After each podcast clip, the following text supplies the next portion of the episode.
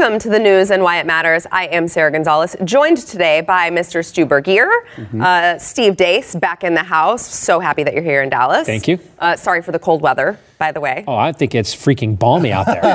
Are you kidding me? I mean, sun's out, guns out, as far as I'm concerned, from where I'm coming from. Yeah. And Jason Buttrill, uh, chief researcher for the Glenn Beck program. Jason, thanks for being here. All right, uh, we are today going to cover the top stories that we did not get to earlier in the week. So, getting right into it, Stu. Uh, the uh, farmers nearing crisis are pushing back on Trump's trade policies. Yeah, um, as you know, uh, I had created the hashtag Tarifageddon uh, many years ago yes. now. Uh, hashtag How dare you? Uh, to talk about, because I mean, I think this is the biggest thing. I think it's the, been, to me, the worst part of the Trump presidency. I'm a you know, big believer in free trade. Um, but I, I don't it's it's interesting who it's hitting. I mean, it, you know, it's not necessarily hitting conservative dopey media hosts like me. It's hitting people like farmers in the middle of the country, yeah. people who supported Trump, and still I think generally continue to. But it's really starting to wear on their livelihoods. Um, the, this particular story talks about it talks to a bunch of farmers. There's a few quotes from them. Uh, I don't see it any better, getting any better until we get something resolved with China. You've had farms that have gone out of business. They've gone bankrupt because of this trade war. There's a lot of farmers going through the tough conversations right now with their lenders, um, with the low price situation and the trade stuff. I think we're going to have people not get financed this winter, and next winter is going to be worse if this doesn't change. Now, at some level, that's anecdotal. Um, you know, they had a bunch of people who in the in the story who were quoted with very similar types of views. But you know, the the, the big the big picture, if you back up, you, you see this: average farm income has fallen to near 15 year lows under Trump.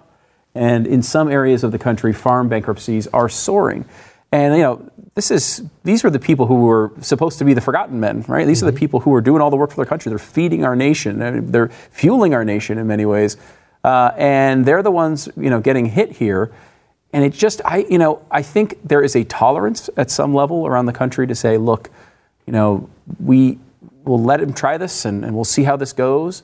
Uh, I think there's a lot of you know, generalized fear from globalism, and these words become such negative words when, in a lot of ways, they're not. You're negative like this is a tax on ordinary citizens and not really punishing the other countries. Yeah, because they like what you're saying. Other countries don't pay the tax. That's not how that works.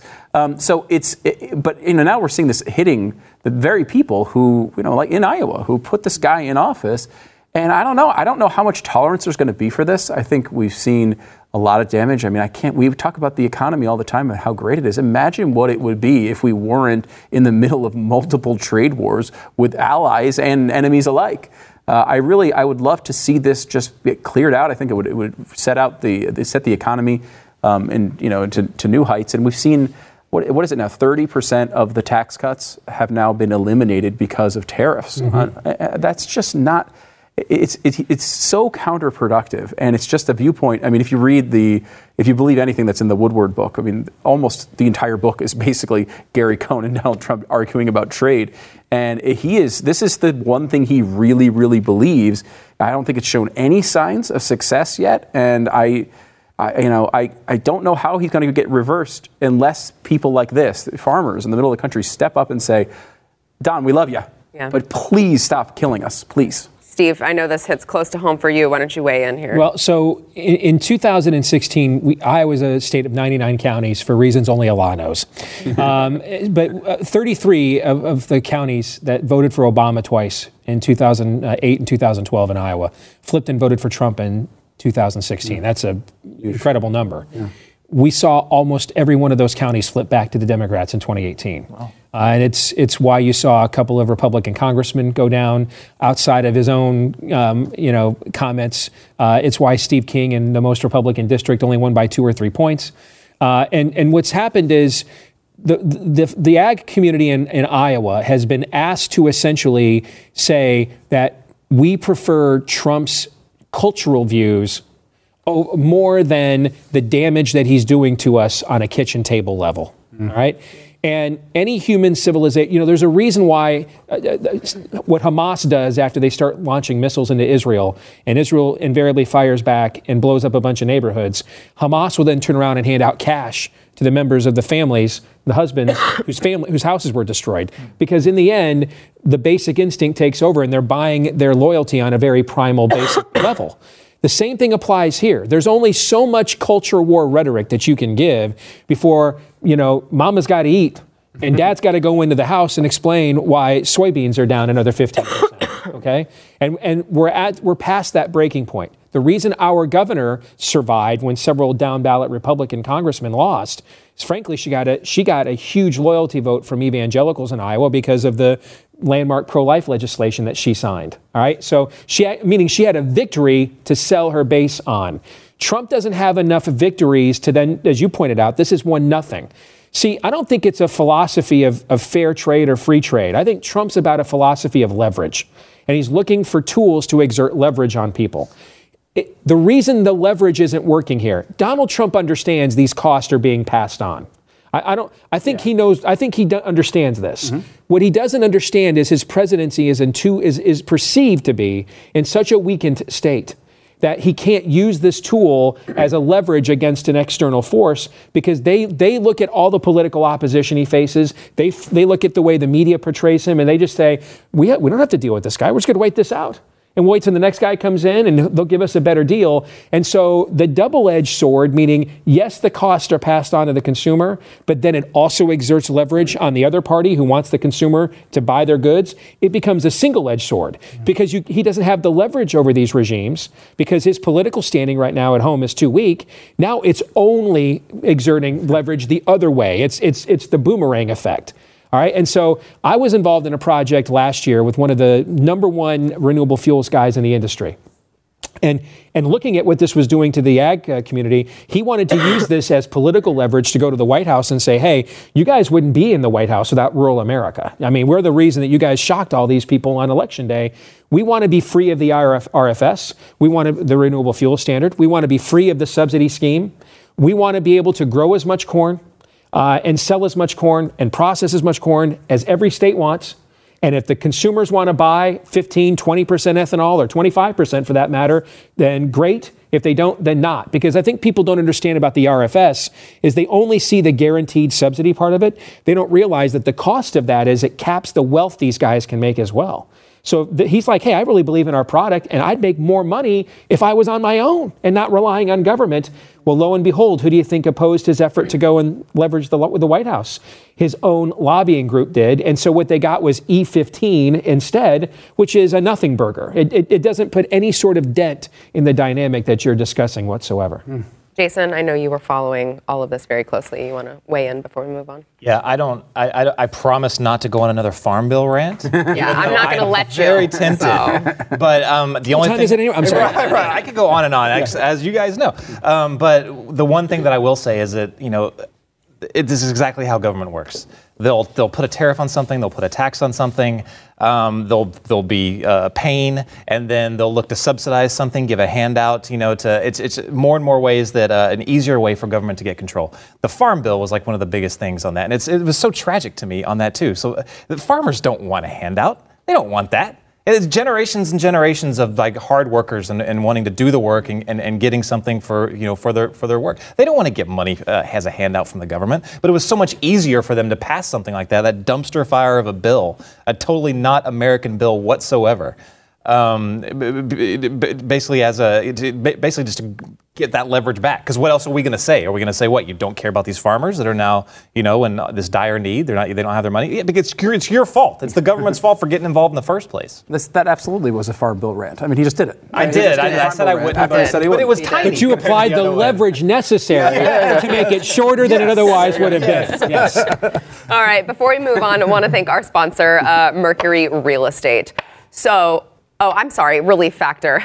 I'm still sick. uh, so, Relief Factor, unfortunately, does not help when you have um, like sinus infections or colds or anything like that. Otherwise, I would be taking as much of it as I could. But what it does help with is uh, if you're in constant pain. So if you are one of what the 100 million Americans who suffer from daily pain and you know you're just like I don't want to get out of bed, I've got a back problem, I've got a knee problem, I'm getting old and things hurt now, which is what I find myself saying way too frequently.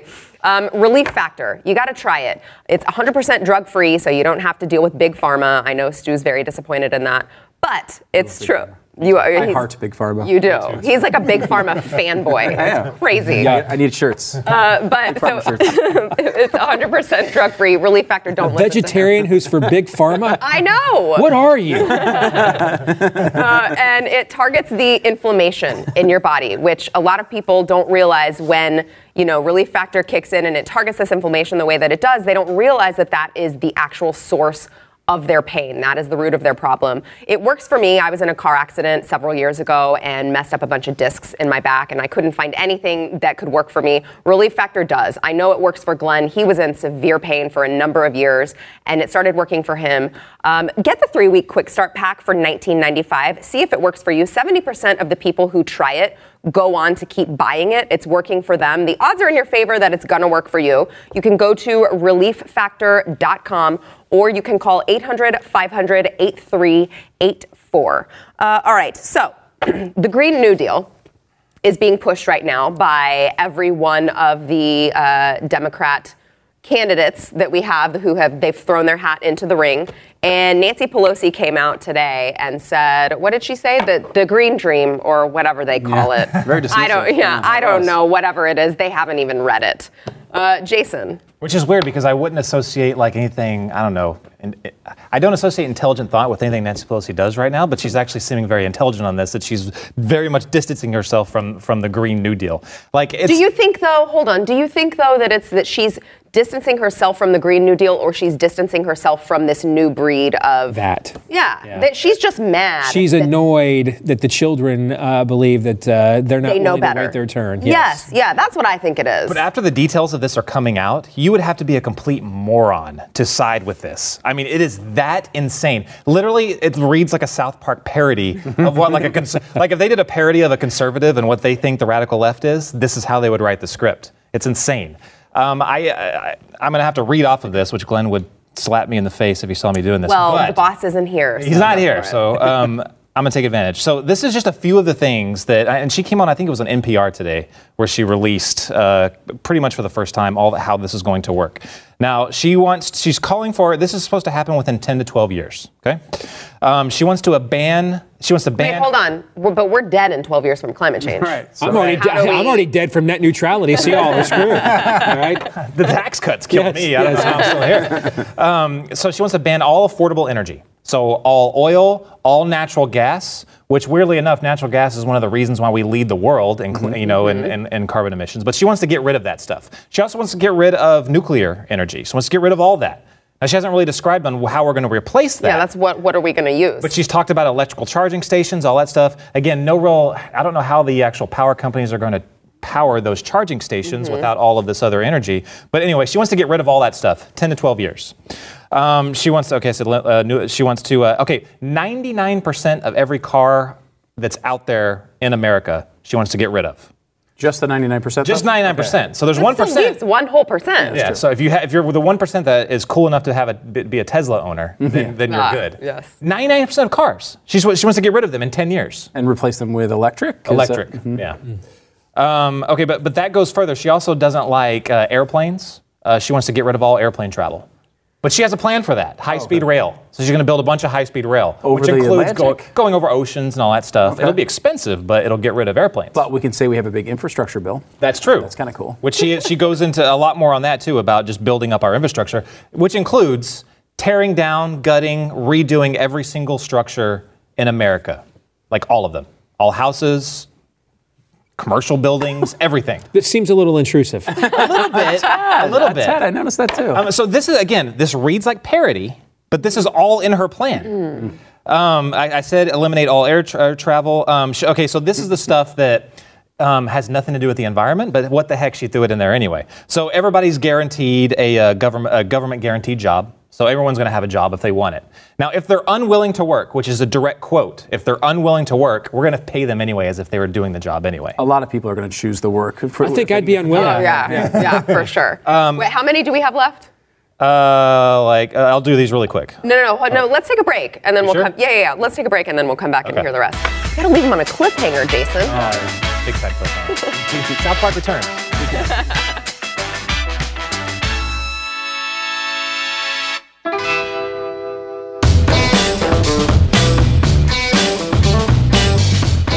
before we get back into the conversation, I want to thank our sponsor, iTarget Pro. Um, so I have a cute little 380 at home. Uh, Glenn always makes fun of me for it, but I never got out to the range to actually go shoot it. And whenever I did, every it was very rare. Whenever I did, every once in a while, um, it always threw me off because it has a really long pull. Like I, I'm always expecting it to fire, and I'm like, no, what? Oh, it should already fire, and I, I just could not get the pull right. Um, so I use iTarget Pro. It has it's changed everything for me. Um, so what it is. Pat made fun of me. I heard him the other day on radio. He made fun of me for saying this. It's a laser bullet, okay? I don't know how else to describe it. It is a laser bullet. It's a little bullet that you put in the chamber, and it. Jason, would you like to take over for me? Look, you can watch it on, on here. Um, you just keep firing, and it stays in there, and it tracks. Um, it tracks where you shoot your target. So you Little set laser up, pointer a, right yeah, there, a little yeah. app on your phone, but you can't see the laser until you fire. So it's not helping you. Um, but it helps you dry fire, which is key for um, you know being being close with your gun, knowing how it works. Jason, I know you were in the uh, in the Marines. Yep, and that's how they teach you. You used it for a solid two weeks before you even gotta actually dry shoot fire. for You dry fire Yeah. for a solid two weeks. That's what you do. And if th- th- this is really the only way to actually improve your, your shooting and learn that trigger pull, like Yeah. what you're saying, is to either dry fire or to go to the range. If you go to the range, you're going to spend I don't know at least maybe 20 bucks just to So get on the range. Then you're going to spend another hundred dollars or so in in uh, uh, in ammunition. Yes. And then And they're going to tax another 80% the ammunition out. um, but you but one time payment, you get iTarget Pro. It pays for it really in one range Pays- visit. It really does pay for itself, and plus you get to have super fun family games uh, in your living room of like who who fires the best. I gotta say, I'm looking at the picture. It says freaking laser bullet. You're totally right. Thank you. It says laser bullet on the Thank packaging. He made fun of me. He's like, know. "What did Sara call it the other day? A laser bullet? It's a laser bullet. Target Pro calls it a laser bullet. Take that, Pat." Yeah. you can get 10% off right now, plus free shipping if you use promo code NEWS. That is itargetpro.com. Uh, let's see, is that what holiday is coming up? Whatever holiday is coming up. My, uh, Valentine's Day. Yeah. Get your man an iTarget Pro for Valentine's Day because how much more romantic can it get? You're welcome. then a laser bullet. Jason, Jason, continue with right. the uh, crazy requirements for the Green New Deal. You would think after just hearing Dream. that it couldn't get crazier, but no, it pretty much gets crazier. Um, so we just got finished with a guaranteed job, including if you're not willing to work, but again, Mm-hmm. that's a direct quote, you'll still get the money. Um, free education for life.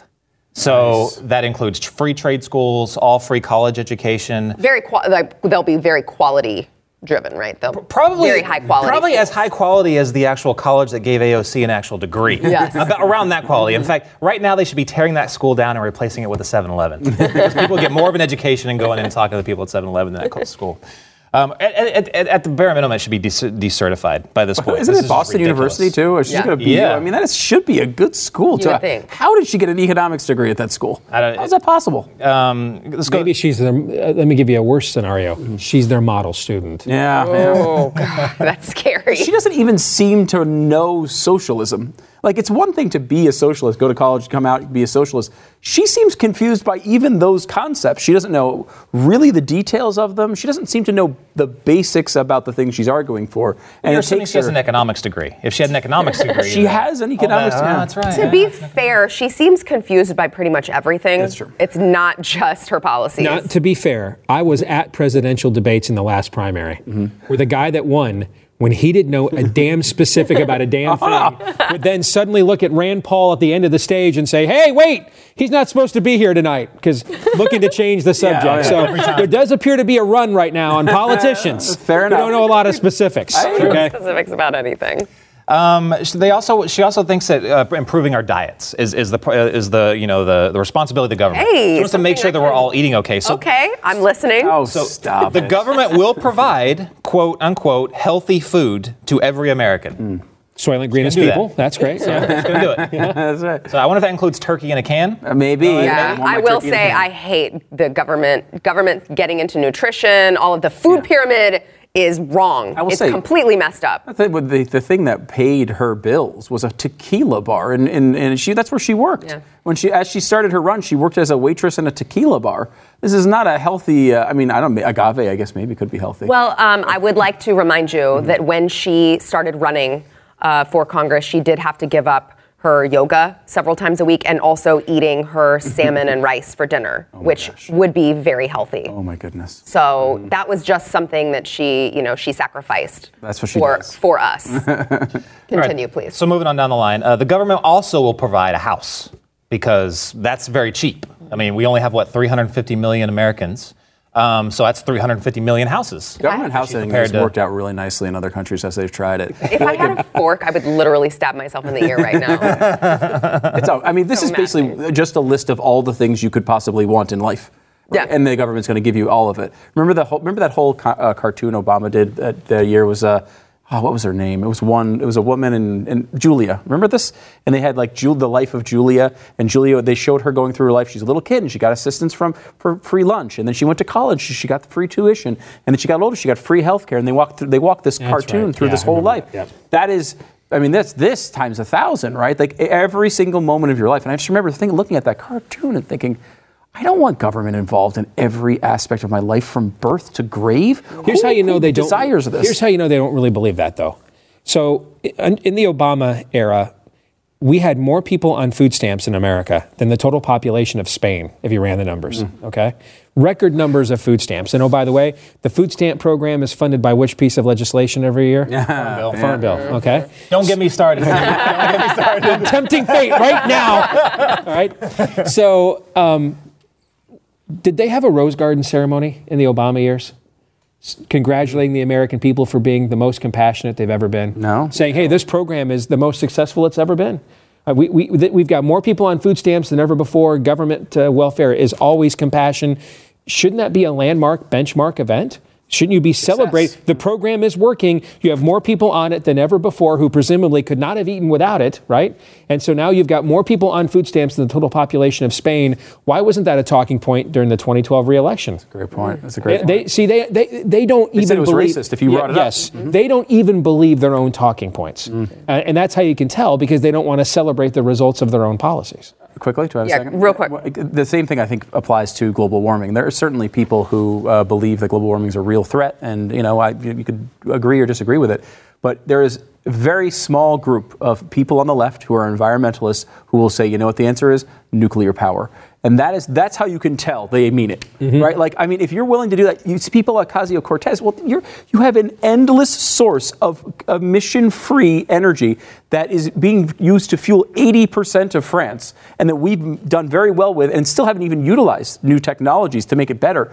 This is an amazing path to success. And when John McCain proposed that back in 2008, hey, we'll go nuclear, we can solve both problems, they were, they were horrified by it. There's a few people on the left that do believe this, and they should be brought up and, and, and, and, and given their profile to heighten a little bit because at least that is, if you actually believed it, a solution. And I think it would be good for the country too if we could develop these things. All right, drum roll. Jason, what's the last one? So, uh, well, basically, that is the, the summation of it. But I just wanted to po- uh, point out for the very last thing was that she didn't say how we were going to pay for this. Okay. There was nothing. She did say that even if every billionaire in the country and every company in the country pooled their resources, it still wouldn't be enough to pay for it. Um, every company and every billionaire? actually said that. Um, but I mean, she did also say that. Look, I'm, I'm striving towards zero emissions. We still have an issue with um, with air air you know air traffic. That will be a problem. And also, she brought up the point that I'm glad someone finally brought up, and that was cow farts. She said we've got to do something about cow farts. Maybe that's part of her diet plan too, and changing our. Did she actually say the Eat. words cow farts? It is actually word for word quote cow farts, and it said that's a, that's an issue. I feel like this is a really good time to take a break. We'll be back. Parody? It doesn't get. It, Are come you on. sure that was not on the onion? Dead serious.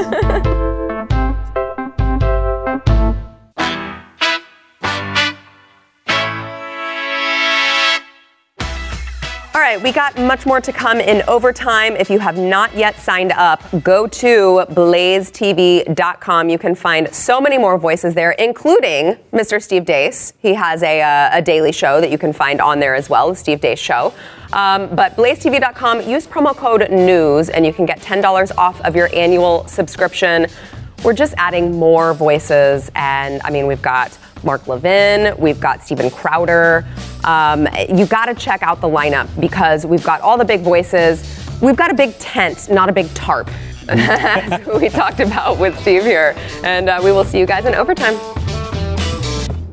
Up next, enjoy bonus overtime content from the news and why it matters. Available exclusively for podcast listeners and Blaze TV subscribers. Not a subscriber? Start your free trial at blazetv.com.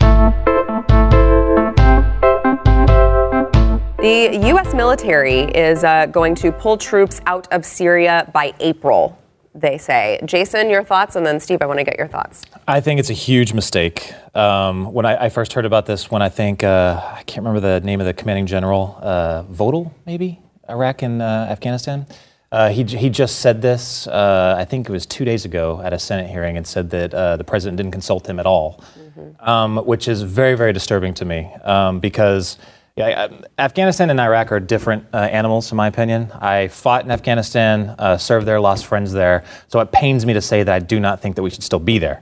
Uh, it's gotten to the point, uh, for a certain while, I was all about staying because we had invested so much into stabilizing and doing what we were doing, but we should have just, but at this point, we need to just get out. It would help in these in these cases if we just said what our real intentions are versus yep. something else. Like our intentions should have been right from the start. We want to kill Osama bin Laden. We want to destroy the Taliban. Or we, we want to destroy Al Qaeda's uh, the Al Qaeda network there and debilitate their uh, means of launching terror attacks at the United States from there. Do that. Do it. There's a clearly defined endpoint. You get the heck out. But when we go into places and say, no, we're going to turn them into a liberal democracy, I'm sorry, you're never going to win that war. You're going to be there forever. And Afghanistan, as I say, is the place where empires die. Mm-hmm. Um, that's, it's just, that's how it works. You're not going to win an, a, a, battle there. And MacArthur would have agreed. You never deploy, uh, you never invade a company in Asia. Nowhere in Asia. Yeah. Um, the, the guy in Princess win. Bride also believed that. He yes. said that as well. Mm-hmm. Um, See, I'm out, I'm out, nerding you. I was I was going to say that I thought it's totally inappropriate right now. So I'm glad you bit the bullet on that. See what I did there? Anyway, go ahead. Um, okay, so but Iraq is completely different uh, for me because Iraq or Syria.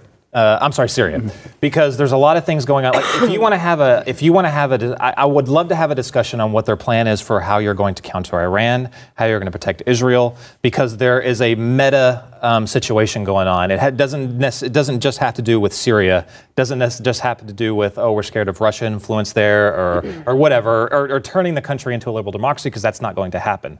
Right now, Iran is trying to encircle Israel. They're trying to get a uh, sphere of influence that goes all the way to the Mediterranean. That destabilizes the country, and it means that if we leave now, we'll have to come back later in a much larger force. More Americans are going to die. The only thing keeping that from happening right now is you, a small amount of U.S. troops, 2,000 U.S. troops.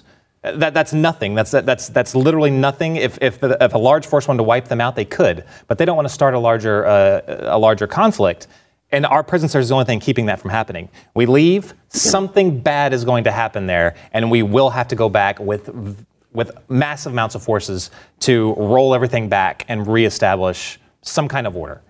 That is my fear there. Steve, now, Steve tear that apart. I would actually. This is my farm bill. Is this issue? so here we go. I, I, first of all, I want to applaud the president for for sparking a conversation long overdue. Okay, what are you mentioned? What's the, what's our intentions there? What's the what's the end game there? And I hear people say, well, we've been in Europe for uh, standing a post for Helmut Kohl in uh, in West Germany in 1985 is not the same as making men like you essentially play referee between sectarian and tribalistic wars that have been raging a thousand years before the pilgrims landed at Plymouth Rock. It's not the same thing at all. In one case, in Europe, we were defending, we were standing watch over our belief system against an external threat. Here we're asking you guys to referee conflicts that predate this country by eons. All right. And the, and the names change all the time. Look at Syria. So, fall of 2013, regime change. Assad's got to go. We're going to go to war in Syria. January of 2014 comes along. Well, we've got ISIL and ISIS, so maybe we need Assad there. We got to go back to the Jeane Kirkpatrick doctrine now of bad people at least stop, you know, the uh, the worst people from coming. So now we're going to arm him and work alongside of him. Now maybe ISIS is gone. Well, now he's gassing his people again. We have changed the narrative on Syria four major times in just the last five years. Why? It's not because we don't know what we're doing. I think it's a reflection of that part of the world and its history that we refuse to acknowledge this. And it's because of this progressive view that all cultures are the same and that they all want the same thing. Everybody wants internet porn, Britney Spears, and KFC like we do. And no, they don't. And you probably saw that when you were in Afghanistan. They're not the same. On a basic level, they're made in God's image like we are, and they want to love their family. But their definitions of how we get to those endpoints and what those look like are not the same whatsoever. And so my concern is I, I like the fact the president started this conversation. The fact that his follow up action was, and I talked to the guy who wants to start a caliphate out of Turkey with the, in, a, in a Brooks Brothers suit, and he told me everything would be fine if we left, shows me he hasn't really thought it through. Uh, if he wanted to come up with, find a solution worse than staying in Syria forever, he actually came up with a worse solution, which was further empowering the very dynamic, we're, the hegemony we're trying to push back against. If you really wanted to make a statement about this, the president should focus his efforts on Afghanistan. What is the point there? If after 18 years, if we walk away, it devolves into a blank hole country, that says more about Afghanistan than it says about us. Historically, militaries exist to do one of two things. They either protect your values at home or they export your values abroad. They are either a domestic defense force or they are an external conquering one. We are attempting to come up with this middle ground where essentially we take the greatest trained fighting force of all time and we tell guys like Jason, you're basically Kevin James in Mall Cop and just ride around the, the, the streets of Mosul figuring out how to do idle good deeds and, and which, which sectarian who, well, he was wearing the white burqa yesterday and this guy's wearing the black one tomorrow and just keep doing this until when? I don't know. When does it end? I don't know. Who's in charge? We don't know. That's the American people deserve better than that. So, in true Trumpian fashion, he is, I think, in, inciting the right line of debate and questions and then offering, like, I agree with most of his rhetoric about what's happened with, with trade with some of these other countries. I just think the tariff scheme he wants to do is a terrible solution. So, this has been a constant refrain with Trump, which which, in my view, which is sparking the right questions. And then his alternatives are often solutions that would actually just make the, uh, this current situation even worse than it already is. Now you tell me where I'm wrong because yeah, I've not been there. Jason, rebuttal, go. yeah. no, I, I, I completely yeah, actually like you're that far away. Yeah, with you. No. Um, I think one of the biggest issues we've had is you know actually like Trump is really doing exactly what I said we should have done in Afghanistan, which he said, look, we're going to be there to, to, defeat ISIS and then we're leaving, mm-hmm. which is exactly what I said we should have done in Afghanistan. One of the biggest problems in our military and military action is we just don't define that we try to like pretend it's because of our morals and our values when most of the time it has to do with interests yep. and other things. But we don't say that because yep. we can't come out and say that. We wouldn't get the social contract needed to actually do these wars, mm-hmm. and the entire world wouldn't agree with us. Um, the thing with the, I wish, what, I wish what they would do is in Syria is what they would do in Yemen right now. So in Yemen, it's awful. The humanitarian situation is awful. Um, we're not publicly commenting about it. We're uh, the president's basically waging his own private war on it, not really, you know, including Congress in it at all. Um, why? Because they haven't been able to define what they really want out of it. They're there because of Iran. That's why. There's two straits that most of the uh, uh, world's oil goes out of. If Iran goes to Iran, uh, if, if, the, uh, if Yemen goes to Iran, they control the world's oil supply. That's why we're in Yemen. Just say it. Yeah. Just say that's what you want and ask Congress to approve it. Jason, why didn't we better. establish a Guantanamo Bay like presence in Iraq? Where we just simply said, this is our, similar to what we did in Central America and Latin America with Guantanamo Bay.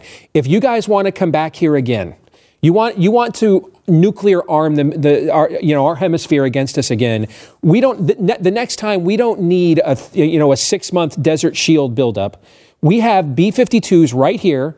Uh, and tomorrow morning, you're going to get up and, and the outskirts of Iran are gone. Don't do that. Why did we never, we never established any sort of permanent beachhead so that we had a permanent presence there? Why didn't we send our refineries to Iraq? And tell the Iraqi people that's your oil. We're going to pump the hell out of that out of the ground. All right. And what we're going to do is we're, we're going to go to our coalition of the willing, and no one's paying more than $50 a barrel forever because we just want the cheap we just want the cheap petro and all the money goes back to you the Iraqi people. Go build yourself a market economy. Why didn't I actually thought it was a war for oil which is why I was for it. I never believed that we were we honestly thought we were going to we were going to bring peace and democracy to the Middle East. I didn't believe I thought we just lied to the New York Times to get through the 2004 election. I mean I really thought like I was waiting for the Halliburton trucks to roll in okay? We never did we we apparently bought the entire Marie Harf progressive vision of what we were doing over there. Why? Why didn't we do? Why didn't we Americanize anybody over there? Why didn't we? I, for one, it wouldn't work. Uh, for you, you, The you Kurds, it kind of worked with the Kurds in some in some areas, right? Well, that's another frustration of mine. And for 25 There we go. Farm bill is back. For 25 years, there's one group of people that has rightfully been on our side. Like Qatar was where we launched an Iraq war from, and now they're basically Al Jazeera's puppet state. The one people that have been on our side this entire quarter century since the first Iraq war are the Kurds, and we have screwed them every single time. Yeah, it's Why? abs- oh, you're preaching to the choir on this one. I've spent a lot of time with the Kurds in northern Iraq, and they are amazing, amazing people. There's nowhere in the Middle East you can go as an American, especially looking like me, like very, very much a white boy, mm-hmm. and stand in the middle of the worst neighborhood and feel perfectly safe. Mm-hmm. You can do that in Erbil, the capital of uh, KRG Kurdistan. Nowhere. It- it's really amazing the difference between there and Baghdad. It's crazy. And like you said, we've been screwing them since World War One. We really have. Uh, there's a huge difference between the Kurds there and the Kurds in Syria, which are basically Marxists, um, even speak a different language. And I hate it when they conflate those two because it's a completely different situation. Um, really, I'll just to tie a bow on this. Um, we really need to get back to, and this sounds very, very cold, but we need to get back to a situation where there's an Iraq and there's an Iran, back at all- you know, a la the 80s, when there's two opposing forces that will they'll manage the Middle East between between themselves. We may get involved every once in a while and like I don't know, like selling the arms to both people or whatever. um, not really, but I'm just saying we may get involved in some way politically or whatever. Um, but that needs to be the scenario. Maybe it's Erdogan against Iran. Who knows? And they'll. But there needs to be a counterbalance. There can't How about be. the Saudis against Iran? Whew. Man, that's like these terrorists or these terrorists. Um, that's possible, but I don't think the Saudis ha- actually have the manpower. What's crazy about Saudi Arabia is, yeah, they have a lot of oil.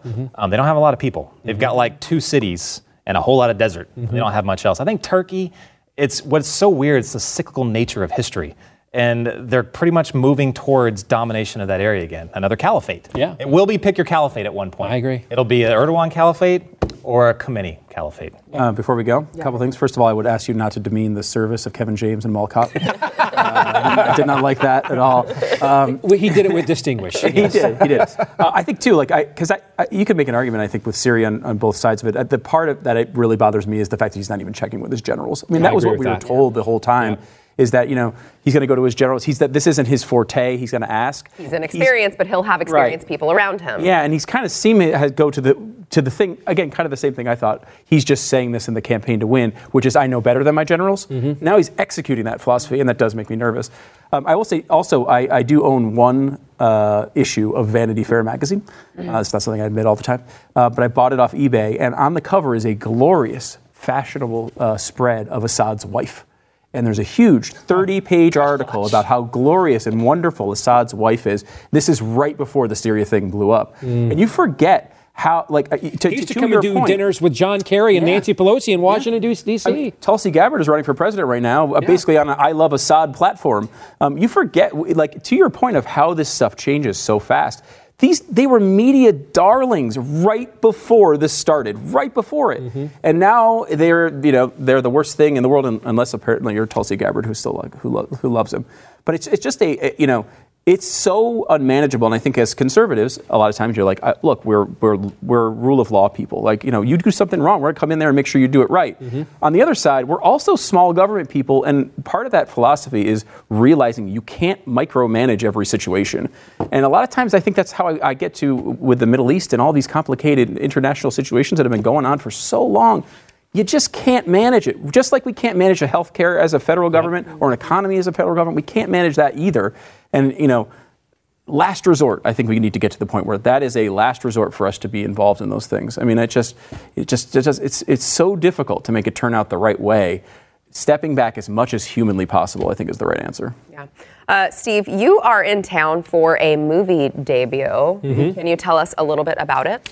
Yeah, there's a movie coming out uh, March 29th called Unplanned, and it's it's Abby Johnson is the Planned Parenthood whistleblower, and she was the youngest clinic director in Planned Parenthood history. She ran the clinic, not you know well, it's far for you guys here in Texas, but it's just a hop, skip, and a jump from an Iowa perspective. But she ran the one in College Station, outside of Houston, and. Uh, uh, and, and she bought into all the propaganda. She had had uh, a couple of uh, abortions herself uh, and really believed that they were helping young women.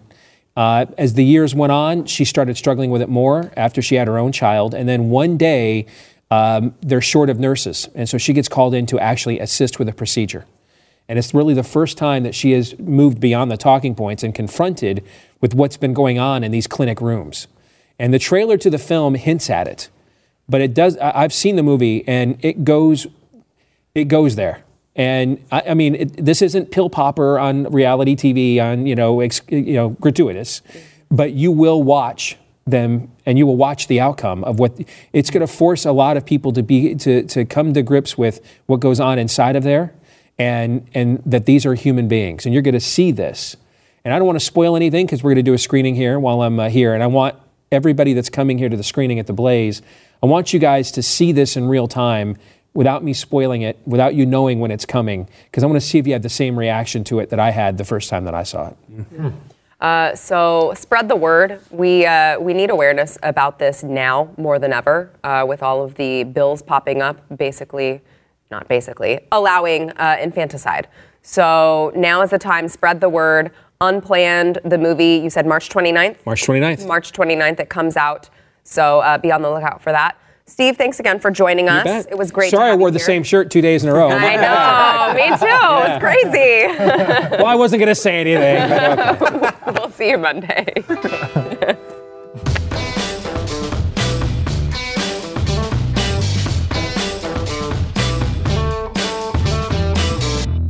Thanks for listening to the news and why it matters. We hope you enjoyed the podcast. If you'd like to watch the program, become a Blaze TV subscriber and start your free trial now at blazetv.com.